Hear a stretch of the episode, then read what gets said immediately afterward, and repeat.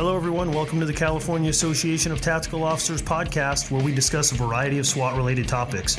We believe tactics are a science, and the art is in how we apply those tactics. My name is Marcus Sprague. And I'm Brent Stratton. Chris Allshouse, welcome to the Cato podcast. I've asked Chris to uh, sit in here. It's going to be confusing for me because I have Chris Allshouse with a K and Chris Jenny from uh, Cato also with a K. So Chris from Cato is going to be called Khaki Chris because he likes khakis, and uh, we'll just call Mr. Allshouse Chris.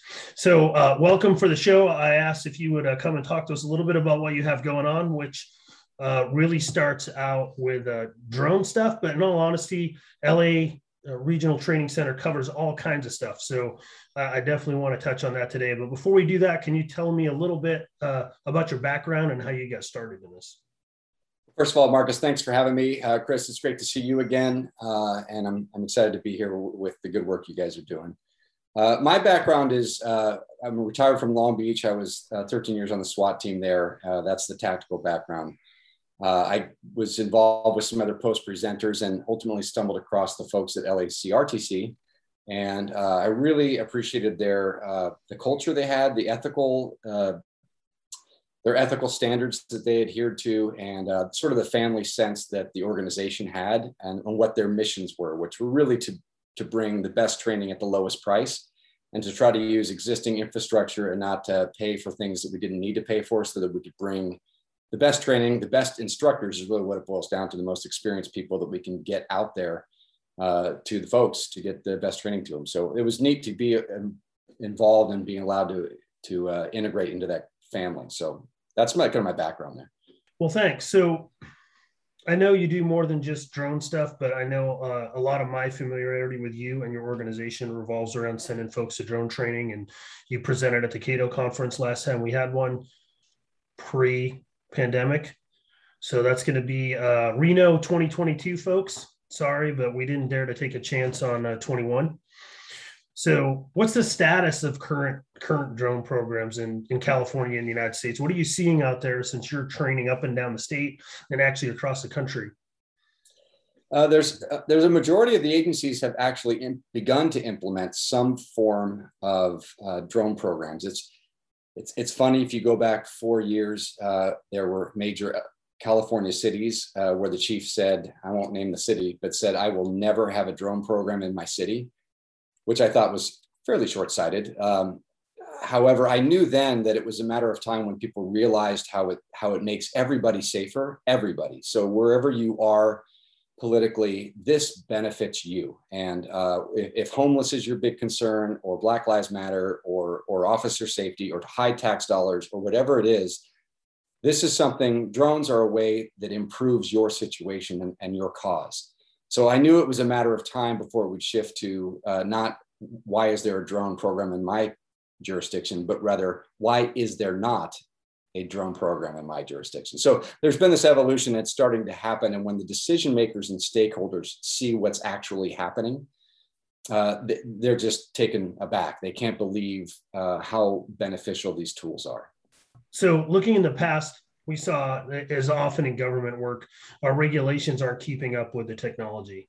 And I'd say that still applies today, although I would say watching the last year or two, it seems like some of the drone regulations are loosening uh, the government's starting to recognize we need to be do this a little bit faster.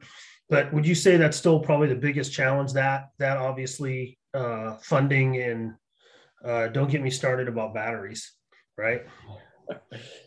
well, so if you're talking about regulatory elements with like specifically the FAA, you know, it's it's a it's a shift. They had to pivot uh, for a manned aircraft organization to an unmanned aircraft uh, and and how do you balance that coming from that aeronautical background so uh, they are you know it's a large organization and there's a lot of aircraft in the air a lot of aircraft in our airspace and both manned and unmanned so uh, they're managing that and, and working towards uh, resolutions to that not just for public safety but but of course as you know for the private sector yeah because right now we're actually at a disadvantage uh, and i'm not disagreeing with government regulations on government agencies using drones. I think you need to have that check and balances. So I don't, I don't disagree with any of that. But like a lot of things, uh, the average person doesn't actually have to obey most of those regulations. And so it's always a challenge for law enforcement. That that being said kind of segueing into that what are the other challenges you're seeing uh, folks face across the state and in the country as far as implementing or ex- their existing drone program? Well i would say law enforcement uh, being one of the animals from that tribe is that we have a tendency to put the cart before the horse a little bit. Um, you know we we we learn of something new and and we find we end up reverse engineering i guess. So why i find a drone that i like and i buy it except i don't even have a program in place. I don't have city council or county board approval. We don't even know what we really want to do with it yet. Uh, we don't know what stakeholders want us to do with it yet. Uh, and and yet here we have a drone that's already obsolete and, or maybe not obsolete but becoming obsolete rapidly because the technology is so quickly evolving so the hard part is, uh, and this is the message that I, am glad this might be a good venue to start continue to spread this is really you got to focus with what do you want to do? What are these very specific missions that you want to do with with your drones? And and and really think that through. I don't mean just I want a map or I want to use it to fly inside. Really break that down, and then that will help you define the characteristics of the aircraft you're after what type of support you need, what type of training, what type of safety management, what type of maintenance, and so on. all of that will go into your policy and procedures, and it all really starts with what you really want to do with it first. And that's sort of been something that's been a little bit hard to, to overcome with some of the agencies. Uh, they don't know it, uh, but they're they're just moving forward and they're stumbling like we all do on something new.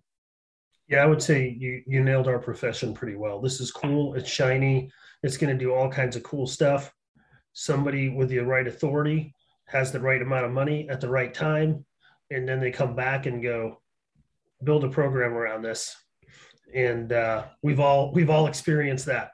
We've taken advantage of that guy before right? Hey this is cool. You should buy this right now. Oh, I, have been that guy. Yeah i've said yeah. those exact things. Yes. Yeah yes. so uh, looking at so one of the things I, i've seen that's positive is that prices are going down and the technology of five years ago it's like tvs you know and you if you want to buy a flat screen tv 10 years ago it was $4000 and now they're a couple hundred a couple hundred bucks. So uh, looking at drone technology uh, it, it appears that with development of the technology the price is going down. We're going to have a lot more choices than we had in the beginning of this. Would you agree with that? Well it depends on what depends on what market you're looking at. So uh, the small drones from the Chinese market are definitely extremely low priced for the quality of aircraft that you're getting. I, I think that it's it, that's this is another issue to overcome with agencies is look I need hundred thousand dollars to buy some aircraft and that sounds like a lot except that it'll pay for itself probably in the first year depending on how active your SWAT team is or how active your your crime scene processing is or whatever you're ending up to do to do with it, uh, it, it, very likely will pay easily uh, right away. When you can process a crime scene in minutes versus hours, or you can clear a house in minutes instead of hours, or you can determine whether somebody needs assistance right away. I mean, these are things that, that really expedite uh, cost of, of doing business, and not to mention reduce injuries and so forth. So anyway, uh, aircraft are they're very diverse. So you know a lot of the the, the agencies are flying the Chinese aircraft, the smaller ones inside, and you can get that down to 500 bucks and you're flying it inside. If you want something specifically designed to fly inside that's created for special forces law enforcement, you're, you know, you're going to spend a little bit more than that, uh, sometimes quite a bit lot. And if you want to, uh, if you want to, you know, have heavy payloads or persistent flight or long-term flight, uh, you're going to pay more. So uh, it's it really just depends. That's again goes back to identifying your mission sets first and then building from there. I'm going to not digress into tethered drones yet, but I do want to ask you about that down the road. Um, looking at overseas, so uh, I'm sure in your past uh, you, you, deal with folks that have come back from overseas or involved in their programs over there, and uh, I've had a, a couple times I've had opportunity to sit in the lobby of Aardvark and run into some dudes that I didn't plan on running into that educated me about things that happened across the ocean. And uh, I don't want to call them drone wars overseas, but in other parts of the world, we're fighting battles with drones and doing things with drones that we're not seeing yet here in America. What do you see? How do you think that's going to impact us in the United States? And, and I don't just mean like smuggling drugs across the border or into prisons. I think we're already seeing that in America a little bit.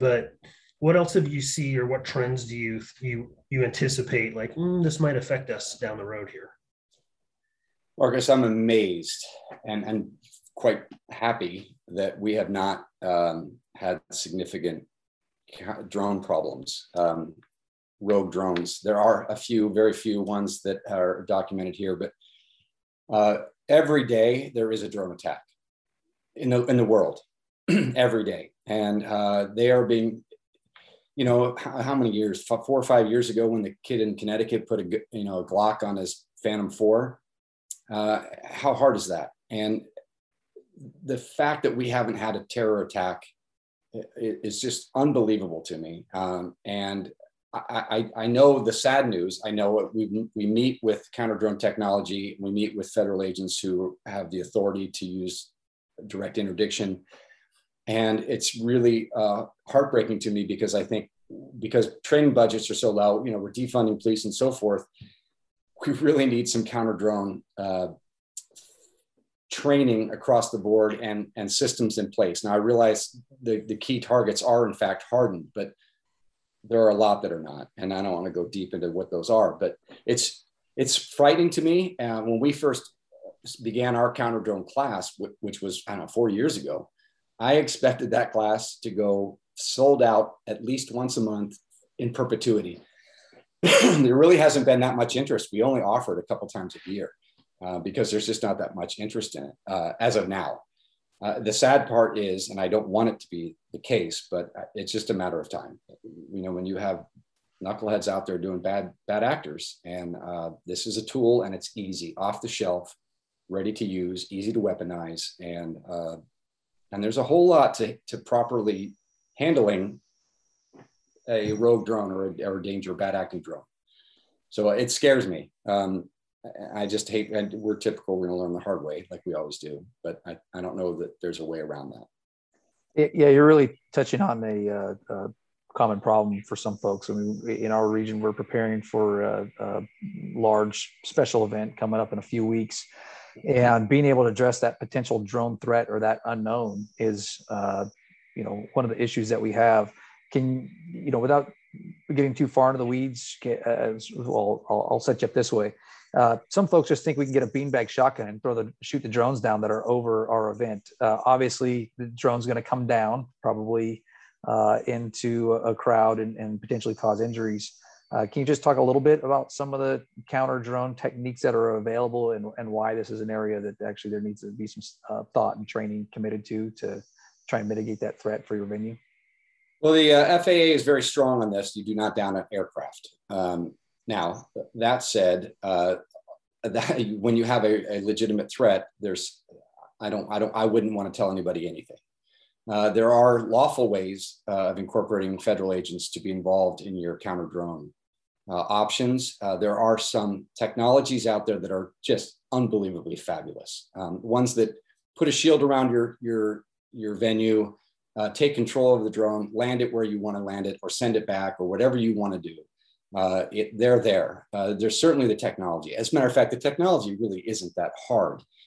Um, the hard challenge going forward, I think, is cell phones, uh, aircraft that are managed by cell phones, by cellular connection. Uh, that I think that presents a new problem, all beyond my pay grade for sure. Um, but you know, there's there's a whole balance and a, and a multi-layered approach to counter drone. I mean, layer after layer, all the way down to the human element and managing that human asset and how you respond to and rapidly uh, deal with a rogue drone if you can.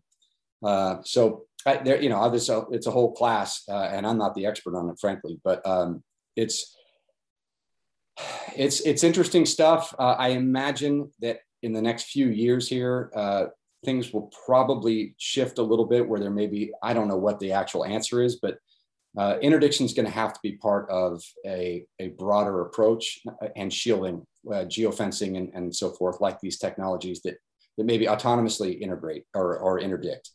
so I, I don't know where the feds are on that, um, but ultimately they're the, going to be the ones controlling airspace and aircraft. So we listen to them. Uh, that, that's that's perfect info, and obviously there's there's uh, more training to be had out there and other technologies. Can I circle back to one of the other things you had mentioned previously uh, on the drones? You talked about processing uh, crime scenes, and you know for those that are listening that are thinking about writing proposals to their command staff or whatever, uh, the capabilities of the FODAR not just for crime scenes and scene documentation, but also your fatal traffic collisions and, and covering these extended um, uh, or, or, really large crime scenes can you just explain real quickly how the drones are using that capacity? And so somebody has an idea about how this is a force multiplier for their agency if they're looking at acquiring a drone? Yeah uh, and the technology in these by the way just before i get into it is just exploding even more with all of the the real detail of, of crime scene and accident scene documentation. It, it's off the charts uh, accurate and rapid. So um, there's there's several different softwares out there uh, certainly the pre-existing leader is probably Pix4D, and that's a it's a mosaic. It's taking pictures. Uh, you do a grid, double grid, or you know whatever else you ever shots you want to integrate into your 3D model. Uh, and then it, it it also has a point cloud that allows you to do some some mathematics and so forth. Uh, formerly, you know, the mate people could only do, and I would have to take my shoes off and add things up, and way beyond my mathematics skills. Now these softwares do it for you. Uh, there's a new one that's emerged called SkyeBrowse, and uh, it's it's appropriate to talk about it with you guys because it uh, it uses a different capture method. It captures with video, so it doesn't it does a double orbit. Uh, it, you pick your point, uh, and you you set your area, and it doesn't orbit. Then it goes up and out and does another orbit, and that's it. That's the capture process. So we're talking right now in our crime scene class. We do a night crime scene in our CSI drone class. And it's a large, the last one we just did up in Contra Costa County Fire, uh, it, it, was a huge traffic accident. Four cars, one uh, overturned, suspect with a gun pinned under one of the cars. That, I mean, that's the fake crime scene. And it was a large scene. And we, we mapped it with the SkyeBrowse and Pix4D. But uh, that SkyeBrowse capture was, I don't know, three minutes maybe, and it was done. So here's the relevance uh, for Cato is SkyeBrowse uses uh, you upload it. So if you have a high speed upload, you upload it, they render it into the model and they give it back to you. You have access to it. Pix4D, you maintain possession of the evidence and, and you render it on your own equipment, which requires kind of a high speed. Uh, we use an Alienware laptop. Oh, Chris knows exactly what you're talking about, my friend. That's how why you also keep smiling. In any mm-hmm. case, for the for the Cato side of this, and this is something I, I talked with uh, Bobby, the CEO of SkyeBrowse, is you one of the one of the markets you might be missing here is scouting. So mm-hmm. uh, back in the early 1900s, I mean late 1900s, early 2000s, uh, back when I was uh, had a real job, we would literally send two people out to scout the location. Two people, the prime, what we call the primary entry.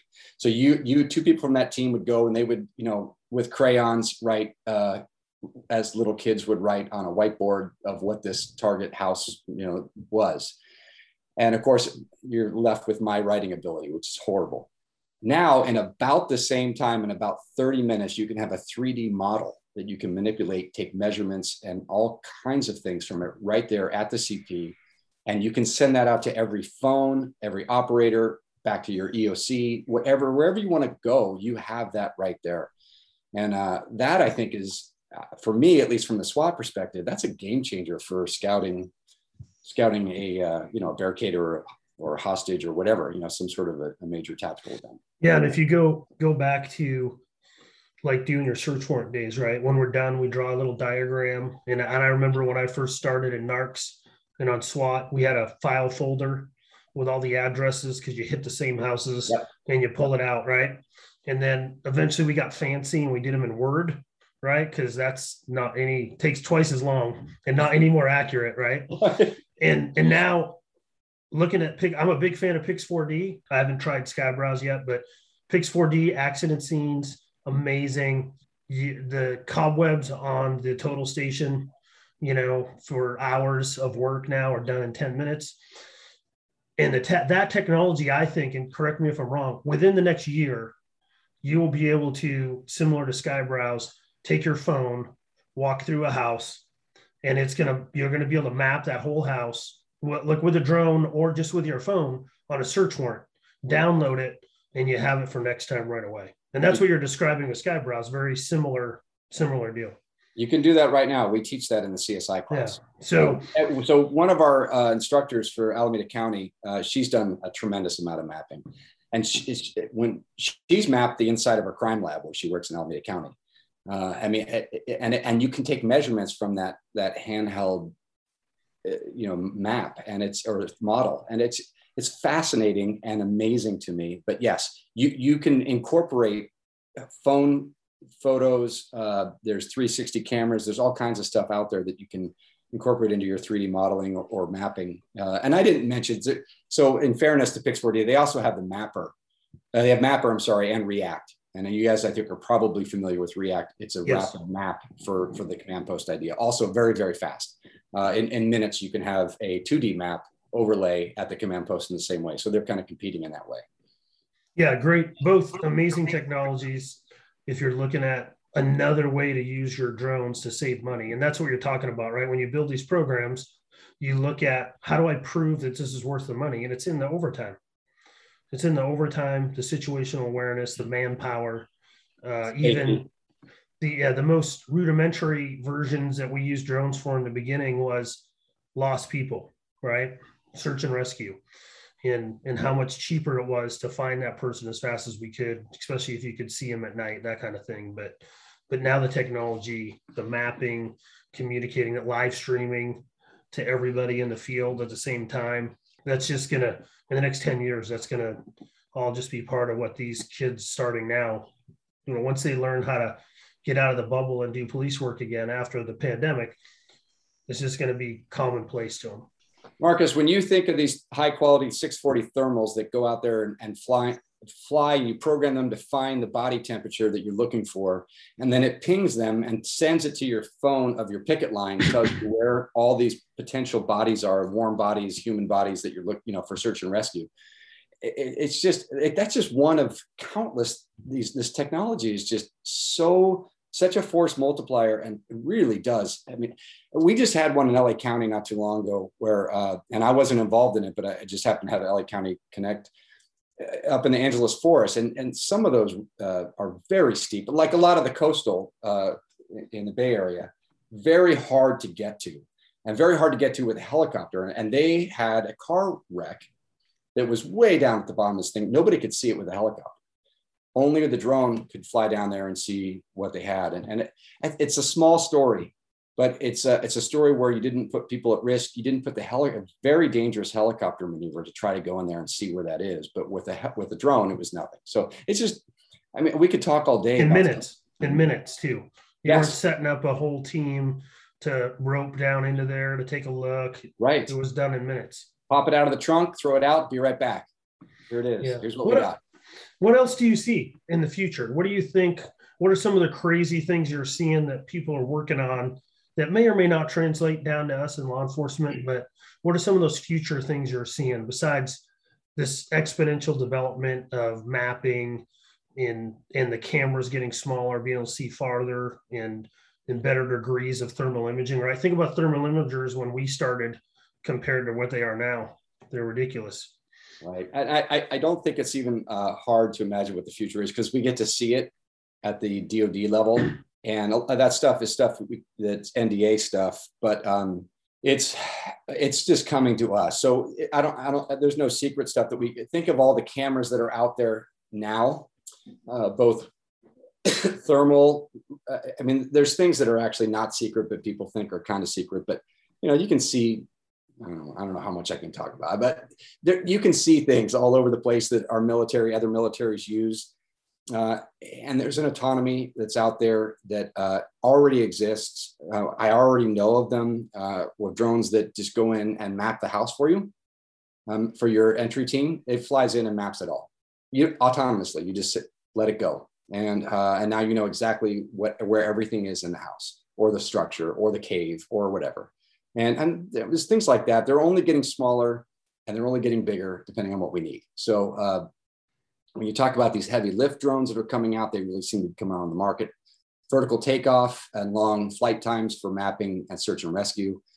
Uh, these things benefit. I mean, way back uh, four or five years ago, Virginia Tech with with State Farm were flying these sense flies uh, into you know crash test dummies and got approval to fly beyond visual line of sight and over people. And it's State Farm so that they can start cutting checks to people on major disasters before anybody can even get access to the property.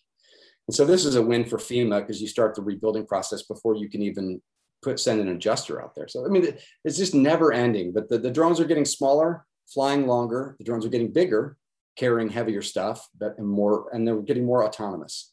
So uh, those simple concepts, and then the payloads are becoming spectacular. Uh, payloads in in sensors, thermal, IR, and optical sensors, uh, and, and, anything else you want to. If you can dream it, you can payload it. it's really what is what we're what we're at. Yeah, we're getting into Gene Roddenberry status, right? Right. Where we're we're like, okay, who did we think of this because we saw it on you know in, the, in a novel or something Gene Roddenberry wrote, or did Gene know something we didn't know? And I'll tell you, uh, I'll tell you who knew something we didn't know are the people that wrote Terminator. Skynet, yeah. Skynet is here. Skynet's Skynet already here. here. I mean, I'm not. I'm not kidding. Skynet is already here. Uh, they're here. So the, the, machines are getting smart, and they are integrated, and they're linked, and they're autonomous. And uh, that's they were. I don't know, 40 years ahead of their time. What's the coolest or funniest or weirdest thing that you've seen folks do with a drone? Well, so you told me to think of something, and I, I struggle with that uh, for a lot of reasons. One, sometimes you just don't want to share stuff that you know about. But I will share this one. Um, That's fair. That's fair. And this is this is up in your neck of the woods a little bit, North Bay, up uh, in at the Sonoma Developmental Center. I don't know if you've had the the, the pleasure of being up in that haunted place. I, I have. I was up there visiting uh, you guys when you were doing a class. It is absolutely a haunted facility. There's, it is scary no doubt about it. I, I could tell you stories that, that, the, that the caretaker said to me when, when he asked me if I saw anything and I told him this story, he didn't even, didn't even raise an eyebrow. He's like, yep. That was it. That was, that's what his response was. Yep. So here's the story. We're up there and we're doing a night class. And uh, so the ghosts are out at night for sure. And drones are literally falling out of the sky we can't keep a drone airborne. We are rotating. We bring like 50 drones to that class, knowing that if it can go wrong, it will. And every drone was falling out of the sky. But as this was unfolding, I'm in the church facility. If you've been there, it's a custodial church. So go figure that one out. There's like three or four uh, sanctuaries and then jail cells. So jail cells are behind me, and I'm trying to get this aircraft to work. And I'm with an Orange County Sheriff's deputy and we're looking at the screen and we're trying to get we're having trouble with all these aircraft every every scenario is falling apart anyway as we're looking at the screen i see a female apparition descend across the front of the screen and then down to the bottom and through the floor and both of us just sort of froze and the people behind us all the rest of the our, our training crew there uh, that were the students in the class they're like what what's going on and we're just he and I we didn't say a word. We're just silent, me and this Orange County guy. And I, I, I turned to him and I said, "Did did you see that?" And he doesn't even look at me because it's so chilling. He just nods. He goes, "Yes." And I said, "Female?" He goes, "Yes." Black hair? Yes. And there was a pause. And I go, okay, so let's go ahead and launch and try to go down this hallway and clear the hallway. And we just went right back to work. But it was without a doubt the most uh, ghost story that I have in my life. And, and the worst part, I think, or the telling part is when I told the guy who manages the place, he asked if we saw anything. Uh, he asked because he, he, knew he knew yeah. you were gonna. He asked. He goes, "Did you see anything in that?" I go, "Yeah." I go. He goes, "What building?" And I pointed to the church, and he goes, "Yeah." no, no questions. He didn't ask any other questions. He just acknowledged, "Yep, that's that's about right." So you've got to describe this facility to people. Uh, Khaki Chris, have you been there? No. So uh, it's kind of like Yountville, except for nobody's in it. Okay. So it, uh, I don't know how many acres is it, Chris. It's huge. Yeah, it's I. So one of our instructors, Steve Sharp, uh, Montebello guy, uh, he Googled it. He Googled all about it, and apparently it's got a very checkered sort of weird. You know, it's a psycho uh, psychology custodial location, so criminally insane and so forth. And if you go back into the 1900s, some of the not so uh, good things that occurred in those places occurred in these places. So uh, there's a lot of bad juju there. Uh, it's it's a scary place, and uh, and I've never had anything like that happen to me there. But every time I've gone to train there for SWAT, I'm like, this place is just scary. You get on there, and it's all empty hallways. And I agree. If someone were like to walk like the gal with the hair, the hair over her face just floats across me in front of, I wouldn't even like it'd scare me, but it wouldn't shock me at all. Like, yeah, right. this is one of those places. I have had that discussion, uh, that self discussion to myself, like uh, as I'm walking down a dark hallway by myself in the building. I'm like, I'm, I'm a tough guy. I, am not afraid. I'm not afraid. yeah. They can't hurt me. It can't hurt me. Right. Yeah. Yeah. Just trying to strengthen myself a little bit. Yeah. It's a pretty, it's a great training facility. I'm thankful they let us use it because you can do everything you want there, but it, it is a little bit a little bit scary. I, I, I didn't hear that that happened to you though. That's funny. No one said anything to me. We'll be back up there in October doing the same two classes, the advanced drone class and the uh, night class back to back there under UWAS. I've got some folks I'm going to try to send uh, as long as we're not on fire. So uh, yeah. hopefully it's not smoky when you're up here. Yeah. Let's talk about tethered drones, which aren't always drones depending upon depending upon how we use them. So kites or tethered drones. What's your uh, what's your thoughts on that? They're not super popular in America yet, but but I, I see that as probably one of the trends coming out in the next. Yeah, and I think you kind of hit on it with funding, um, which it, it, the United States and public safety is is kind of lagging in the funding department for this, I, and I think it's just a matter of time because when the real stakeholders, and I think the feds are there, it's local and county and state that are lagging behind.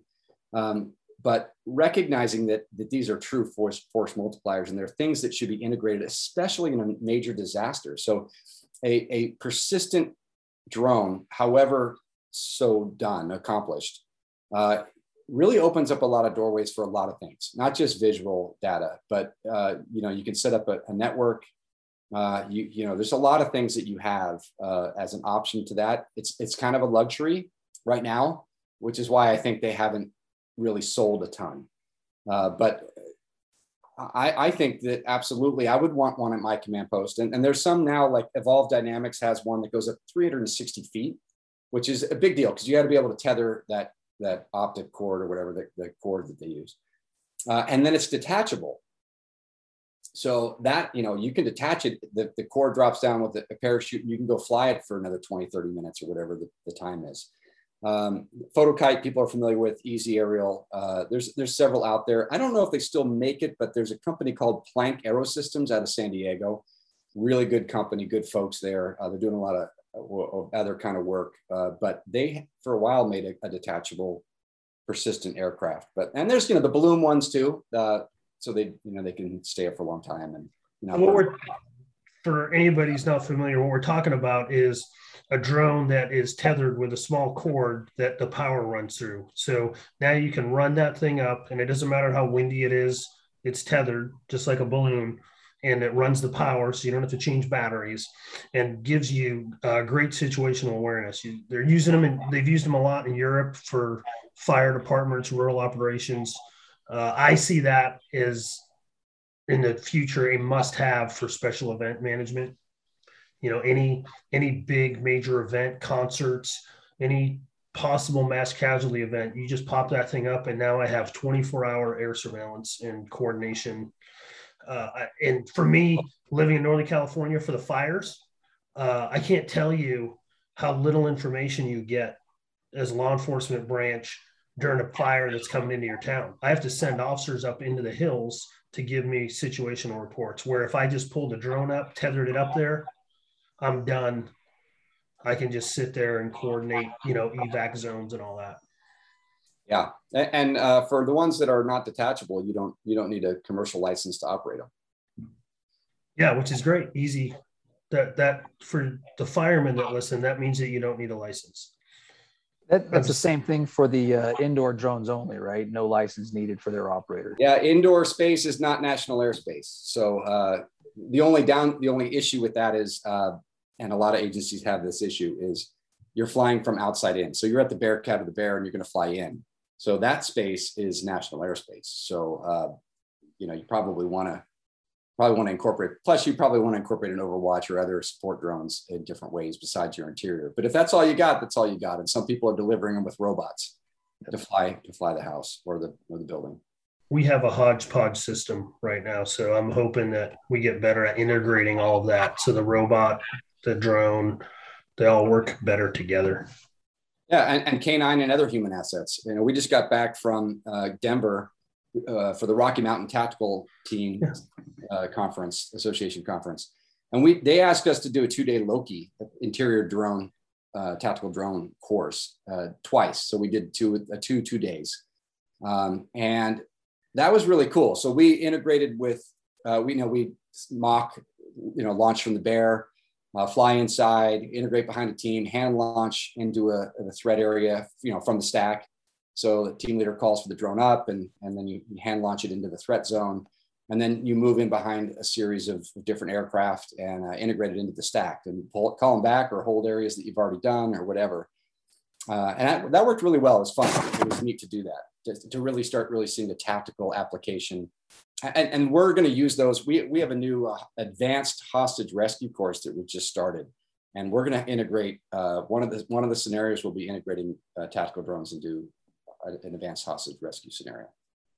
You guys do do a lot of stuff, so that's a great transition. Talk to me a little bit more about what else uh, LA Regional Training is. What other classes do you guys do, and where can folks learn more about what you guys do? Well, first, our website is LAC, Los Angeles County, LAC RTC, Regional Training Center. So if you just Google Los Angeles County Regional Training or Los Angeles Regional Training, it should pop up pretty quickly. Um, but lacrtc.org, if you're interested in drones, it'd be forward slash drone, and that'll list the 10 drone courses that we have. Uh, but we do, so this is part of what attracted me to LACRTC. We, uh, it's not so much what we don't do, it's, it's what we can do. So we have, you know, we have our, our go-to catalogs that we, that we have, this, the new HRT, advanced HRT course, uh, the working in the edge of chaos incident command course, all the drone classes, uh, implicit bias and racial profiling. Oddly enough, these are these are like in our catalog that we're busy working on. But we do a lot of contract. We get calls uh, from both in and out of public safety saying, "Could you come train us on X, Y, Z?" And and because we're kind of a collection point, um, I, will just I'll talk about you two. I mean, I know you two now, and I, I wouldn't hesitate to call you two up on the expertise that you have and say, "Hey, we're putting this class together. You guys would be great in it are you interested? And let's put it together and, and make a good curriculum, student-centered design that has some measurable outcomes, and let's put it out there. And uh, and then we so we do that. We do a lot of contract stuff. Uh, but but we uh, have a grant for the racial profiling implicit bias, which I have to say is, is hilarious to me because people like, you do that? Yes, we do, and uh, it's extremely successful. We've got about 2,000 people under our belt with that class, and the reviews are off the chart. And it's I think we just won because we didn't go like fall into that trap of a lot of implicit bias racial profiling classes that begin with you stink and you're never going to stop stinking. so we actually just look at the psychology of how our minds work and, and work through that uh, and have the students work through that. So it's anyway, it's been very well received. So we do that. And then, like I said, we just un- un- unveiled this new hostage rescue, advanced hostage rescue course. Um, the ICS chaos class and then the drones one. All the drone 10 classes are, are probably our big go-to classes. You definitely got some staples in there, but you've you've got a wide variety, which basically means you guys are looking for needs and trying to fill it. And that's that's really what it's about, right? That's exactly. And, and it, it really boils down to the personnel that we're able to meet. It really drives us. So you know you you know exactly what i'm talking about you you hang out with the right people and and you have the conversations with them then you see things that like, hey, we should work on this. And uh, you would be good at that. And I know a guy or I know a lady and whatever. Uh, just like, you know, Chris met Chief Best when she came down uh, to the chaos class in Alameda County. You know, you, you get to see and hear things that are that are just, you know, really value added. So, and, and it really helps us, you know, get a lot of, a lot of, a lot of stuff out there. You mentioned the Edge of Chaos. Can you talk a little bit more about what that class uh, was created for? Yeah. Um, so in about 2012, uh, Chief uh, Cynthia Renaud, uh, back then she was, uh, I think, Chief of Folsom. She went on to be Chief of Santa Monica. Now she's the International Association of Chiefs of Police President. She wrote a, a, a an article, uh, Naval Post Grad article about the missing piece of NIMS, which she's really talking about that first hour where if you're in law enforcement and you're in incident command training, really hard to find any really responsible training that deals with that first hour, that true hour of chaos when you don't know what you have and you don't know who's who in the zoo and, and so forth. And how do you start to make that manageable? How do you start to, to piece that out and, and start the resolution process? And, and, and how do you not overmanage and so forth? So how do you not get into the, hi, I'm on scene and we need porta potties whoa, whoa, wait a minute. We have some tactical priorities to work out here first. So this, she saw that, and uh, there's a real synergy there because her husband was, uh, is, uh, well, he was, it's still the husband, is, uh, was the, uh, ran the incident command in Long Beach for a lot of the major incidents. So w- they went to a model for a while after I retired where they had sort of professional incident commanders come and handle In, incident management teams. Yep, incident management teams, and he was. So uh, those two, I'm sure he collaborated or helped. Not that Cindy is uh, absolutely a, a well vetted incident commander and has had some really major events that she has managed. Um, but a great synergy there, I think, occurred. Uh, and they were really kind of brainstormed this class between the two of them and, and some other folks, uh, including Sid, uh, Sid Heal and, and Mike Hillman from LAPD and and a lot of just really big tactical names that they set down and, and put this all together. And uh, our involvement was we ended up writing the curriculum for it under their direction. And, and now we present it. But it, it's a really, it's an outcome based. So uh, I know, Chris, you've gone through it. Uh, over the course of the court of the class, you end up working 11 scenes. 11 scenarios. And and we try to make them uh, obviously they're contrived because it's training but we try to make them as stressful as possible and then learning as possible. So you learn some tools you try those tools out. You learn some more tools you try those tools out. And, and then ultimately by the time this this 80 hour course is finished uh, you are you're, you're pretty much dialed in on how to run the first hour and you've all been there. If you're a law enforcement officer, you've or anybody probably in public safety, but definitely in law enforcement, if you've been to a to a, a rapidly evolving dynamic event, you know that if the first person gets on scene and starts to establish order, even if it's not established yet, but they're putting people in place and, and responsibilities in place and getting things done, when ultimately it becomes a little more static and we get a more established command post, those incident commanders are loving on those first responders that made that happen. And they almost, I used to make the joke, no matter how inept the top people when they get there are, if you do it right when you get there, they're not going to mess it up because you've established the framework upon which the rest of that incident command is going, scaffolding is going to expand. Most of the time. Yeah, most of the time. well, th- this class does a really good job of bridging that gap between the ICS training that we have to have and how uh, most agencies kind of improvise their uh, you know command at an incident. It's you know we're usually looking for a quick resolution. And some of the events that we have especially with the emphasis on de-escalation now there's not going to be a quick resolution.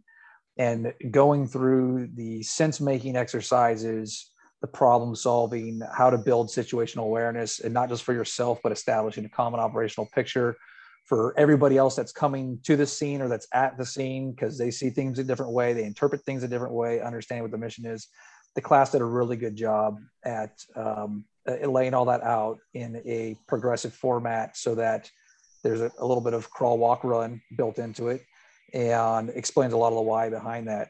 Uh, I, I, will warn anybody that wants to, uh, you know, Google search for uh, Chief Renaud's paper. There's an abstract, which is only about 20 pages, and then her actual uh, thesis paper is about 130 pages. So uh, look for the abstract first and uh, as just a taste and uh, if that's something that uh, strikes a chord with you there's there's a, a class available um, that's post certified uh, the one in northern california here's uh, fully funded, so there's no cost to your agency other than the release time and your you know travel, but there's no tuition for it. And it, it was a great experience and one that I wish I would have had um, early on as a uh, sergeant.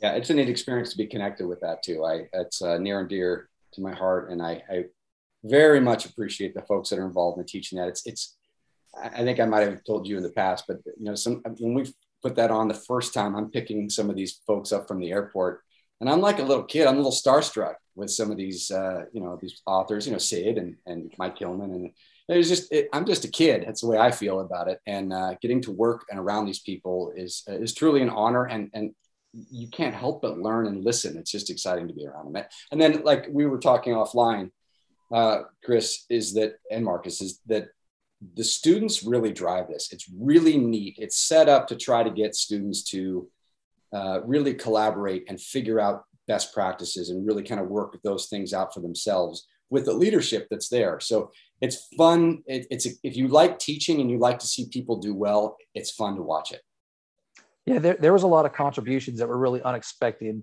uh, and and perspectives that really enriched the experience as well. And I can't believe I just used enrich to describe uh, what I was doing, but that's the best way to describe it. I, I, I did not, uh, you know, there was a lot of things that exceeded my uh, expectations, and uh, I'm, I'm a big advocate for the class. If you can get into it, uh, put in for it. You're going to enjoy the time. Thanks, Chris. Well, what you're talking about is that this is one of those rare classes. It's not a procedure class. It's the decision making stuff that we talk about and all the other training we do in Cato. These are the principles that don't change. And you have to build your Rolodex to learn how to apply the principles. That's the art behind the science. And when you bring the people that he's bringing together and you're doing 12 scenarios under pressure, you're going to build that Rolodex. And if you look at any great team, that's what they do, right? They train as hard or harder than what they're going to deal with, so that it's not new to them when they deal with it. So that's why I think it's magic. Uh, I I'm, I haven't had a chance to attend it.